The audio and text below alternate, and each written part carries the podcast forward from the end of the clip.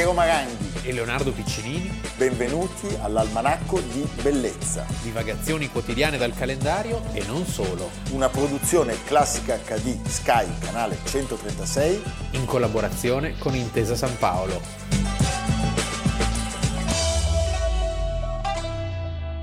Almanacco di Bellezza, 12 giugno. Oggi si inizia con un'importantissima festività. E non si pensi che sia una cosa leggera. Profondi. Profondi. Siamo sì, profondi sì, sì, perché oggi noi vogliamo festeggiare The World Gin Day, la giornata mondiale del gin. Vi ricordo solo che Winston Churchill diceva che il gin and tonic ha salvato più vite che tutti i dottori dell'impero. compresa la sua. Sì, non c'è dubbio. Ecco, allora io qua- durante i bombardamenti, se non ci fosse stato il Ma gin non- tonic, ma tu pensa? l'Inghilterra sarebbe caduta. Assolutamente, noi ne siamo certi. Allora, io ho un gin che si chiama Piero, che è un dono dell'immenso Omar Pedrini, Sì. e tu hai un gin tonic. Un gin tonic. E quindi noi vi salutiamo e vi invitiamo o adesso o più tardi a farne un uso morigerato. Sì. Cioè, se ne beve uno, dopo il primo non si può fare a meno del secondo. E poi via. Ecco, sul terzo magari fatevi così un esame di coscienza.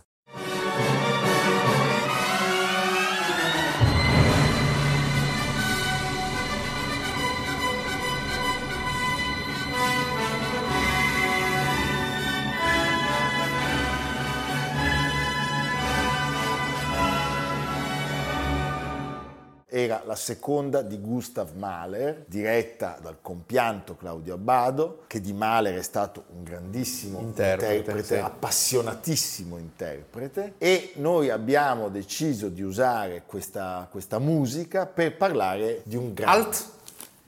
Allora, io faccio una domanda a te e al pubblico. Poi rispo- rispondete voi perché io non siamo so. nell'anno di grazia 1907, Accademia di Vienna. Due diciottenni presentano la domanda di ammissione. Uno è Egon Schiele, l'altro chi è? All'Accademia? All'Accademia. Poi farà, non riuscendogli... Il bianchino? Sì, il bianchino. Giura? Sì. Hitler? Sì. Mamma mia! Pensa se l'avessero preso. State attenti quando bocciate gli studenti. Sì, state molto attenti. Ecco, noi parliamo di quello, diciamo, buono. Di quello promosso. Perché Egon Schiele è nato oggi, nel 1890, il 12 giugno. Un artista che per la riconoscibilità del suo tratto e per la forza della sua poetica è capace veramente di provocare delle reazioni nel pubblico sempre crescenti. Un artista in grado di prevedere Tutte le inquietudini che Tutte le inquietudini del Novecento, Sì, sì. perché se c'è un artista veramente perfetto per raccontare se parallelamente pensi- all'indagine di Freud l'ambiguità, l'orrore e le profondità dell'animo umano, È lui. infatti anche lui all'epoca venne visto come un sovversivo, un poco di buono, certo. un pornografo, Un pornografo. un immorale. E quello che a volte mi lascia veramente catafratto dei, dei suoi, dei suoi quadri, dei suoi disegni, è che la pittura di Egon Schiele ha alcuni tratti che mi portano alla tragedia dell'olocausto, Sì, certo. a quello che tu vedi nei campi di I corpi smagriti, questo segno gotico. Certamente non era l'unico No. che aveva quest'ansia. Lui sicuramente vede Alfred Kubin, il suo contemporaneo Kokoschka e l'inquietudine di quel momento. Però nessuno la, la esprime con la forza. Come lui no. Sono immagini che sono, come dire, in qualche modo al confine tra la vita e la morte, senza spazio, c'è un vuoto intorno. Sono Sì. figure no, che, che- che nuotano nello spazio. Mi piace leggere uno scritto molto ispirato di Philippe Daverio questo artista, lo psicopatologo della depressione viennese, esperto di gesti moderni e di mani gotiche. È figlio di una scuola linguistica che in quegli anni si stava evolvendo in tutta Europa, con le fragranze russe che sono il primo passo verso un'astrazione che tra poco dominerà la cultura visiva, campiture inventate con tasselli, quadratini misteriosi uguali a quelli che negli stessi anni sta cominciando a immaginare Paul Klee dopo il suo viaggio in Nord Africa. Scile, agli albori della Grande Guerra, accentua la sua contorsione proprio come fa nello stesso periodo il suo amico Wittgenstein e gioca con una materia patologica che è la medesima inventata attorno al 1910 da Oskar Kokoschka. Certi suoi personaggi sembrano fatti di marmellata, pronti a sciogliersi assieme all'impero in cui vivono. Tutta l'opera di Egon Schiele, i suoi paesaggi come i suoi nudi, va costantemente al di là del principio di piacere di cui presto parlerà Freud. Se l'albero per Klimt è pura grazia, lo stesso per Schiele è drammatica disgrazia di un inverno apparentemente senza fine. Senza non fine. sono dissociabili i due artisti viennesi, perché rappresentano le due facce parallele dell'implosione dell'impero di mezzo, in quel drammatico vortice intellettuale e artistico che conclude la sua storia, il primo nel piacere dell'estetica totale, il secondo fra senso di morte e narcisismo. Allora, Egon Schiele ha creato oltre 3000 opere su carta e circa 300 dipinti. Negli acquerelli, nei disegni, questo tratto aggiunge la perfezione. C'è un eterno gotico in quelle terre con cui si bisogna sempre fare i conti, che riaffiora ciclicamente. Dove lo potete vedere, Schiele? Lo potete vedere in tanti musei del mondo. A Vienna, ovviamente, eh, per quanto riguarda i dipinti al Museo del Belvedere, per quanto riguarda disegni acquerelli, ciclicamente vengono organizzate le mostre molto belle dal fondo dell'Albertina e poi al Museo Leopold, Leopold, che che, è una pensa- straordinaria. perché io neofita sia il, no- del- il nome di un imperatore. Io pensavo a un Leopoldo, Sì. imperatore, e invece abbiamo poi scoperto che si tratta di un eh, visionario collezionista, un medico credo. che ha lasciato la sua collezione allo Stato austriaco in questo spazio del Museumsquartier eh, di fronte alla Hofburg e chi va lì vede una collezione impressionante, in parte diciamo realizzata grazie al fatto che nel dopoguerra tutta l'arte legata all'Austria e alla Germania era poco considerata no? e, e c'erano veramente sul mercato delle opere straordinarie a poco prezzo. Tu hai citato Klimt, mi piace parlare del rapporto tra i due, della generosità che Klimt aveva in assoluto nei confronti dei giovani. Klimt avverte immediatamente questo genio e lo, lo ammira, lo protegge. lo protegge, compra, gli compra le pre- sue Gli opere. presenta dei potenziali collezionisti. C'è da dire una cosa, che in quel momento l'Austria è tutto e il contrario di tutto. Vienna, perché non si può parlare Sì. di Austria, non si può parlare di impero, perché l'impero è un coacervo di stati, di- ma Vienna è veramente la città mondo. E in questa città mondo, anche in architettura, tu vedi le grandi architetture ufficiali dell'impero che sembrano più antiche di cento anni rispetto alle novità di Alle Adolf novità, Loos certo. o di Otto Wagner. Contemporaneamente hai questi artisti che da molti vengono rifiutati, ma non dall'elite nuova, prevalentemente l'elite ebraica. Le donne che vengono raffigurate da Klimt sono le stesse che probabilmente andavano a farsi visitare dal dottor Freud. Dal dottor Freud. Sì. Purtroppo questi personaggi stupendi che noi raccontiamo non sono riusciti a tenere, come dire, lontano dalle sue pulsioni quello escluso all'Accademia, cioè il maledetto in bianchino. Che quando nel 38 realizza il suo Anschluss, cioè la sua annessione dell'Austria, la prima cosa che fa è andare a trovare i professori dell'Accademia e li fa tutti Li deportare. fa tutti deportare, certo. Perché gli era rimasto come tarlo quella faccenda. eh. C'è una differenza sostanziale tra Klimt e Schiele, che Klimt era un erotomane, aveva una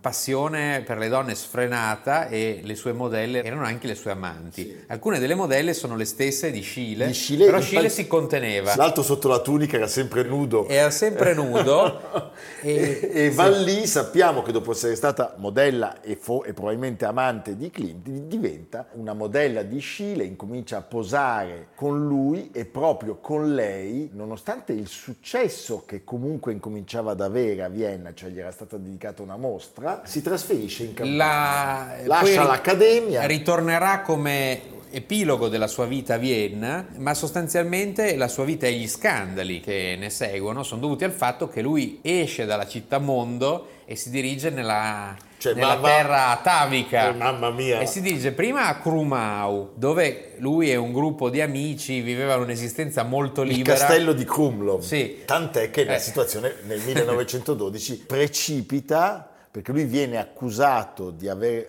sedotto, rapito, traviato una giovane modella, 14enne, per questo subisce un processo dove rischia una lunghissima condanna, viene incarcerato in attesa della sentenza e gli vengono confiscate 125 opere, parliamo di disegni, un'esperienza che certamente influirà molto sulla psiche dell'artista, questa paura, giorni di segregazione hanno un effetto devastante. Questi sono tra l'altro anche tra i momenti più fertili, più fertili nella sua attività, quei meravigliosi disegni che tutti avete in mente, molti sono stati concepiti proprio in questi giorni periodo. apparentemente felici perché era con eh, la compagna e i suoi amici, ma in realtà che si trasformano subito anche perché gli acquerelli erano facili da, da veicolare, no? E quindi il giudice, i sì. personaggi che lo accusavano se ma li passavano di mano in mano. Ma, ma voi immaginate il, che, che, mondo era? Ma cioè, la cosa è il fatto che il giudice bruci come condanna sì. davanti a Scile una sua opera. Questo ti dà anche il senso proprio di questo mondo diviso in due, cioè Vienna, come giustamente hai detto tu, e tutto il resto.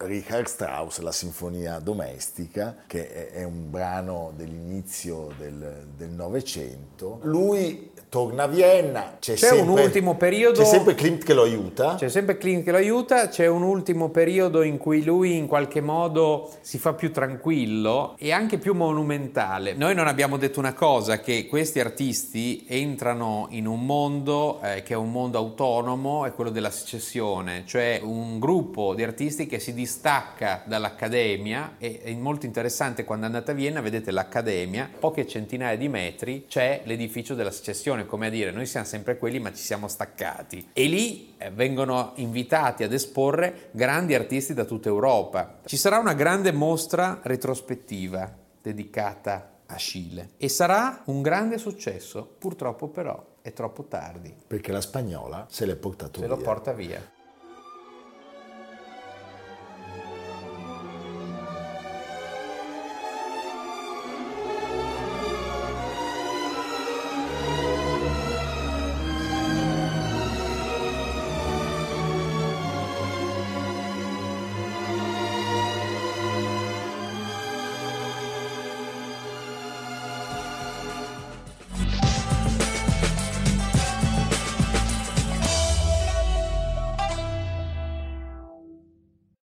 Il 12 giugno del 1995 muore a Lugano il pianista Arturo Benedetti Michelangeli, nato a Brescia il 5 gennaio del 1920, quindi sotto il segno dello scorpione.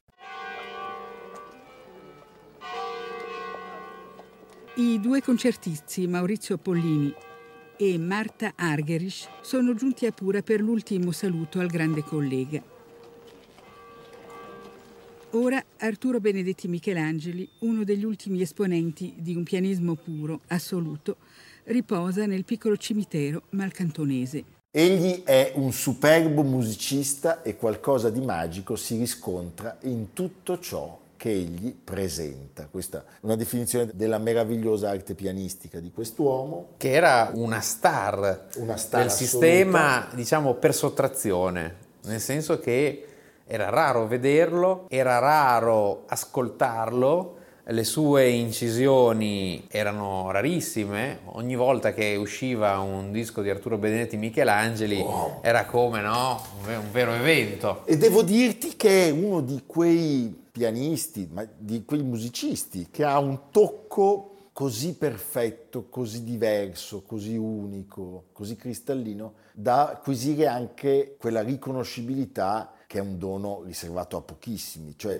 se tu lo guardi mentre suona, te nelle mani quasi perpendicolari alla tastiera, no? Sì. E, e, ha un controllo assoluto. Non so, guardi Horowitz, è ah, molto più sanguigno, certo, certo. più, cioè, era un perfezionista. Perfezionista assoluto. Diceva che una sonata di Beethoven per lui richiedeva sei mesi di tempo di preparazione. Certo, tant'è che non le ha mai incise tutte. E poi teoricamente si dedicava a pochi artisti come se ne conoscesse pochi. In realtà, appunto, c'è un bellissimo ricordo di Salvatore Accardo che dice che una sera suonò a memoria più di 60 sonate di Scarlatti una dopo l'altra. Devo dire che a tutto questo il suo carattere, la sua fisicità, questo sguardo un po' luciferino. C'è anche chi ha detto che in realtà lui avesse timore del pubblico, cioè questo sottrarsi non fosse solo un vezzo da star, il fatto che non rimanesse per gli applausi ma andasse via subito, una sorta di, in qualche modo di non dico di panico, ma di riservatezza vera. In fondo, intorno a Michelangelo c'è un mistero, e io dico anche per fortuna, cioè sì, abbiamo parlato del perfezionismo, del suo pianismo, ma eh, c'era anche un fuoco ardente, anche in alcune miniature, dei pezzi brevi,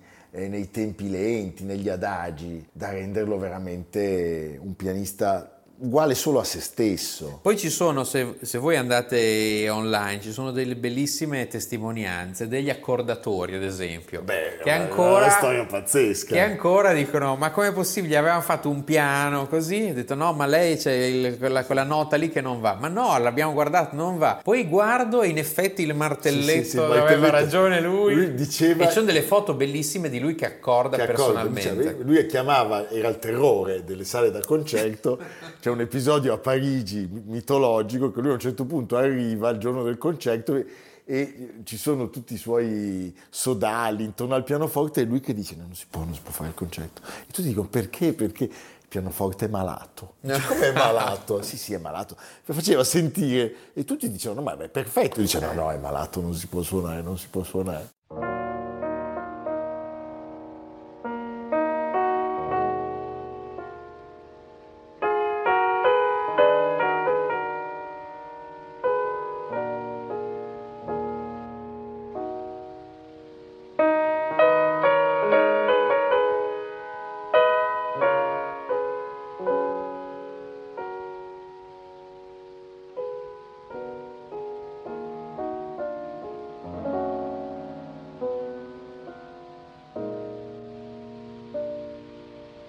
Sulla sua eccentricità circolano tantissime storie, molte leggende, i concerti annullati all'ultimo sì, momento, gli proponevano con la cachet, sala piena. Gli proponevano cachet incredibili per aumentare il numero di concerti, no? perché le sue esecuzioni erano limitate, ma ad esempio annullò all'ultimo un concerto londinese perché aveva saputo che era inserito in una sorta di pacchetto turistico. Ha detto no, ha detto allora no, se devo Lui essere ha, parte ha, di... rifiutato ben otto proposte di laurea honoris causa, rifiutava anche delle offerte economiche molto rilevanti. È un divismo per sottrazione, anche tu ti sottrai ogni tanto. Beh, io no, perché io sono no. un cialtrone.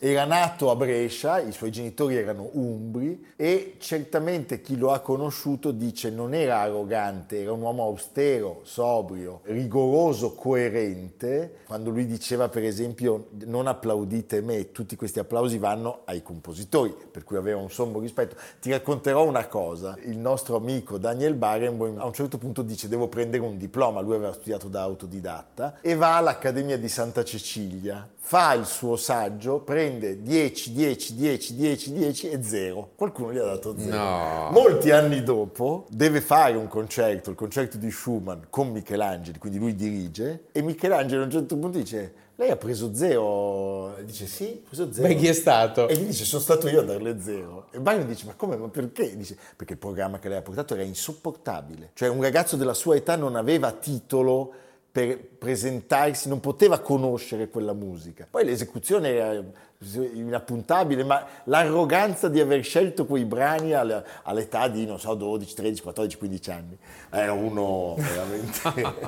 Lui aveva lasciato l'Italia, ricordiamolo, nel 68 perché aveva subito, a suo modo di vedere, un affronto, c'era tutta una questione legata al fallimento della casa discografica che lui aveva cofondato. Sottolineiamo a suo modo di vedere, perché non sappiamo come siano andati fatti. E quindi si era trasferito in Svizzera dove sai che lui aveva la passione per i boschi Morcote, dov'è che stava? Sì. Sì. E lui andava in giro con le Ferrari e la polizia svizzera chiudeva un occhio. Cioè tu nella, zona, nella zona sentivi sfrecciare questi bolidi. Ci furono dei rari concerti italiani. Poi lui andava in Vaticano, non considerandolo appunto parte Ah. dello Stato. Fece un concerto in onore di Paolo VI. Eh, perché Bresciano. Bresciano. Sì. Non riuscirono però, per esempio, i tentativi di convincerlo a suonare per Aldo Moro, Sandro Pertini. Qui mi piace farvi sentire la sua voce, la voce poi dei pianisti è interessante. Per esempio Maurizio Pollini ha una voce stupenda. Stupenda, sì. Stupenda. Sentiamo però la voce del grandissimo Arturo Benedetti Michelangelo. Non credo che dipenda da me poter dire questo.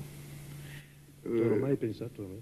Vous ne pensez pas à vous C'est presque de la sainteté, vous savez. Là, vous faites penser à Liszt, à qui un jour quelqu'un qui l'abordait dans la rue et qui lui dit bonjour, comment allez-vous, s'entend répondre par Liszt Oh, moi, vous savez, je ne m'en inquiète pas, je ne pense jamais à François Liszt. C'est une parenté flatteuse. conoscevo. Eh bien, je peux vous l'affirmer, ce mot est tout à fait authentique. Et d'ailleurs, je ne suis pas le seul à qui vous ayez fait penser à Liszt, car il y a quelqu'un, un très grand artiste français, que vous avez peut-être connu, qui était Alfred Cortot, et qui, lorsqu'il vous a entendu au concours international de Genève, vous aviez 19 ans, a dit que vous étiez Liszt réincarné. C'est une belle définition. Est-ce que vous l'avez bien connu, Cortot? Sì, molto bene. Vous l'admiriez? Molto bene che c'era molta amicizia fra di noi. Michelangeli era un uomo che era capace di dire essere un pianista e un musicista non è una professione, è una filosofia, una concezione di vita che non può basarsi sulle buone intenzioni o sul talento naturale. Cioè lui diceva bisogna avere uno spirito di sacrificio inimmaginabile e questo E abbiamo capito. ce l'ha dimostrato. ecco, c'è una testimonianza che ci piace citare dello scultore e pittore trentino Livio Conta, che ebbe l'occasione di averlo ospite nella sua baita. Michelangelo viveva qui vicino in Val di Rabbi. Ci siamo subito trovati d'accordo su tanti aspetti, a cominciare dalla condivisione del silenzio, ma anche delle serate in allegria che finivano con eh, dei brindisi di vino e di whisky. Parlando di musica, mi confessò che il suo compositore preferito era Ravel e mi ha lasciato due doni che il tempo non potrà mai cancellare. Ha voluto fare il padrino di battesimo di mio figlio Giorgio, pittore e scultore, e mi ha permesso di ritrarlo mentre suonava il pianoforte. Siccome abbiamo parlato di, di Ravel, beh, per avere un senso dell'arte di questo pianista e della sua eleganza, guardiamolo con celibidache mentre esegue il concerto per pianoforte di Ravel.